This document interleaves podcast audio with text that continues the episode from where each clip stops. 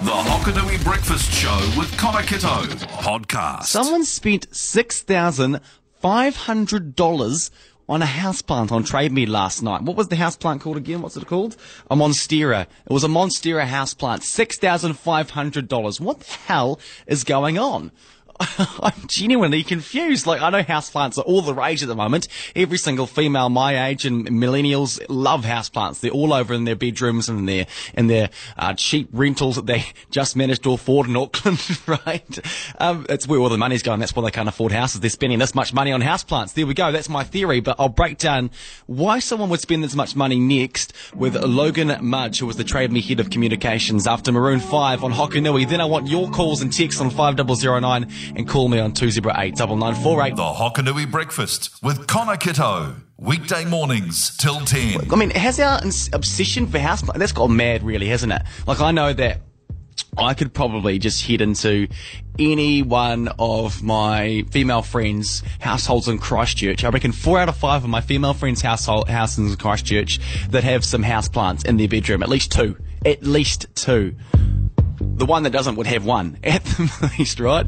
Um, but this morning, uh, because I heard this through on um, ZB this morning through Kate Hawkesby's early edition, and she spoke with Logan Mudge about this, who was Trade Me's, um, well, he's the communicative communications for Trade Me, about like what the hell's going on here, and he explained that apparently people especially love ones with orange and white and unusual coloured leaves, but he, he kind of explains why here. Why do people love houseplants so much? I think that's definitely part of it, but we were seeing this before lockdown as well. It sort of seemed to kick off really early in the year when we saw the first big sale of a, another Monstera, which sold for about six grand. Um, apparently Instagram's got a big part to play in this. There's been influencers who have kitted out their houses to look sort of like um, indoor rainforests and um, and uh, so lots of photos of those floating around Instagram, and also I think um, a little bit of more apartment living with people trying to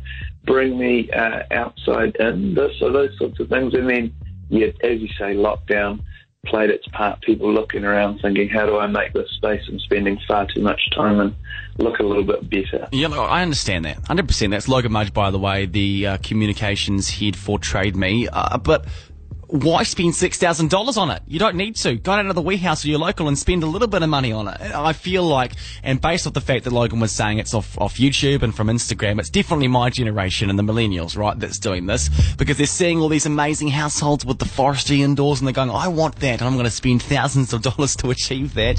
So stupid. But, I mean, oh, I mean, I could see benefits to a certain degree. They look nice but not too much. What's the obsession with it? Do you, let me, let me throw this out there for you. 5009 or 208 9948. Give me a text on 5009 or give me a call on 208 9948. Are you on the houseplant train? Do you have houseplants in your household or your bedroom? And what makes them so popular, do you think? Why do you love buying your houseplant? Stay in the know with the Hokanui Breakfast with Connor Kitto podcast. This text on 5009. I love Monstera plants, but would never pay $6,000 for it. You neither would I, Sally. Six thousand dollars for a Monstera pun. I agree. What the hell's going on there? Uh, this text here from anonymous makes me feel happier. They say. Yeah, I can see that. Um, this one's a good one from Tom. My mum and dad got given a very expensive plant, over two thousand dollars worth. What the? So they actually are worth that much. Um, and he goes on to say the people who couldn't get in, uh, sorry, the people, um, because people couldn't get it to grow properly in their house, they were going to throw it away. As soon as they got it to mum and dad's house, it took off like a shot.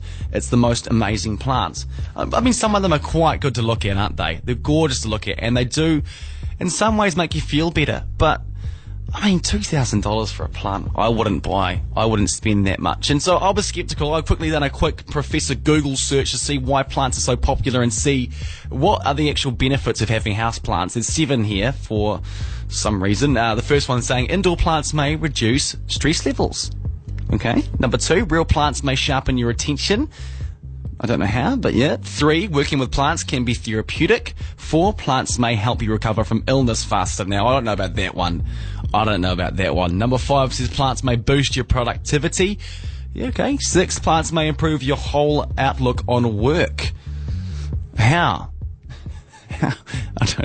okay. And number seven, plants may improve the quality of indoor air. Now that one makes sense.